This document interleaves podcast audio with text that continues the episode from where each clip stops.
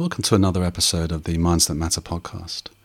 If you've enjoyed any of the previous episodes and you're listening on a podcast channel, please consider subscribing, and this will ensure you receive all future episodes. And it'd be great if you please rate or review the podcast. Similarly, if you're listening on YouTube, it'd be awesome if you would like, comment, and subscribe. In today's episodes, I want to give you eight tips to help cope with POTS and Ehlers-Danlos syndrome otherwise known as EDS. POTS and EDS affects millions of people around the world and is a particularly debilitating chronic condition. There is also speculation that many ME sufferers actually have POTS as opposed to ME. POTS and EDS is a very hard condition to diagnose, and I've heard many stories of people who've gone through a painstaking and extremely challenging battle with the medical system to get a diagnosis, with the patient often having to either push for the correct diagnosis or pretty much self diagnose in some cases.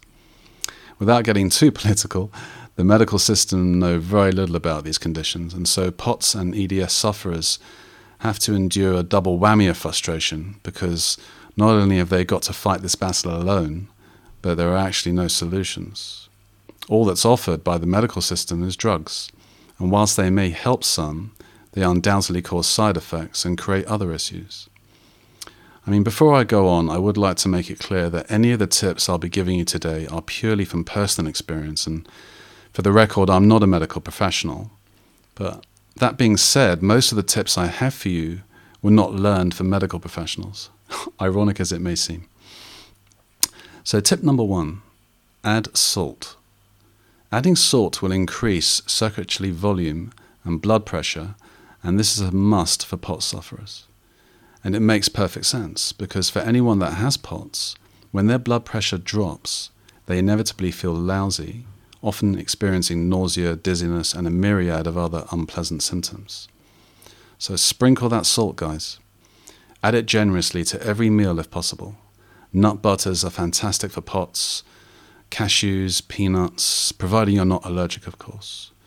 I've even heard that peanut butter in porridge is quite appealing. Salty foods include processed meats such as bacon, ham, gammon, cheese. I believe the saltiest cheeses are blue cheese, halloumi, and parmesan, but regular cheddar is high sodium too. Salty crisps is an obvious one, and whilst not the healthiest option, could really help if needed. Tip number two change the way you eat. Sufferers of POTS have noticed a big improvement in their symptoms by reducing carbs in their diet but ensuring that a sufficient amount of carbohydrate is consumed per meal. It's far better to have six meals a day, a cereal bar could be considered a meal, and by eating this way, you can regulate your blood sugar levels and avoid spikes. It's so important for POTS sufferers to maintain their blood sugar, mainly for two reasons. Firstly, if your blood sugar spikes too high, you will inevitably feel the physical after effects of that, which could result in exhaustion, nausea, and generally feeling lousy. A spike in blood sugar usually results in an energy level crash. If you're having a sugary food, try your best to balance it with protein. Foods high in protein are cheese, meat, fish, chicken, milk, eggs, yogurt, etc. Protein is really important for POTS sufferers. Drink lots of water throughout the day, and this will maintain blood pressure and blood volume levels. Interestingly, Salt is excellent for maintaining blood volume levels. If you're going out, take a bottle or two of water with you, a snack to keep your blood sugar levels up, and nuts in case you need salt urgently. Many POTS sufferers experience issues with their gut, and in some cases, the problem is not gluten, but rather very specific FODMAP foods. FODMAP spelled F O D M A P. The idea is to avoid foods that contain a high FODMAP rating and to consume low FODMAP foods in your diet. Two known high FODMAP foods that cause stomach issues are garlic and onion. Avoiding these is quite a challenge as there are so many foods on the supermarket shelves that contain garlic, but people are seeing improvements in their gut health by avoiding these. Obviously, there are no guarantees, but when you have a chronic condition, it is only you that can improve the quality of your life, or at least the majority of the time. Tip 4 breathing technique. POTS sufferers often have a breathing disorder. For many, the act of standing up will cause the heart rate to work extra hard and as a result will see their heart rate increase dramatically. This in turn means that you have to breathe more as you're having to take in more oxygen. Your whole system is having to work frantically. For POTS sufferers, the problem lies in the fact that you're taking in too much air, so the levels of oxygen in your blood are too high and the carbon dioxide levels in your blood are too low. So there is a breathing exercise that can possibly help. Lie down on your bed or sofa, whatever feels comfortable. Breathe in through your nose for two seconds and out through your mouth for four seconds. Do this for 10 minutes per day. Take care to breathe very gently and subtly. You don't want to take deep breaths in and out. Avoid taking in too much air and expelling too much air when you practice this exercise. The idea is that your body will learn to breathe properly again. It's almost as if you have to teach yourself to breathe again. Tip 5 Build up your leg muscles to increase your blood circulation.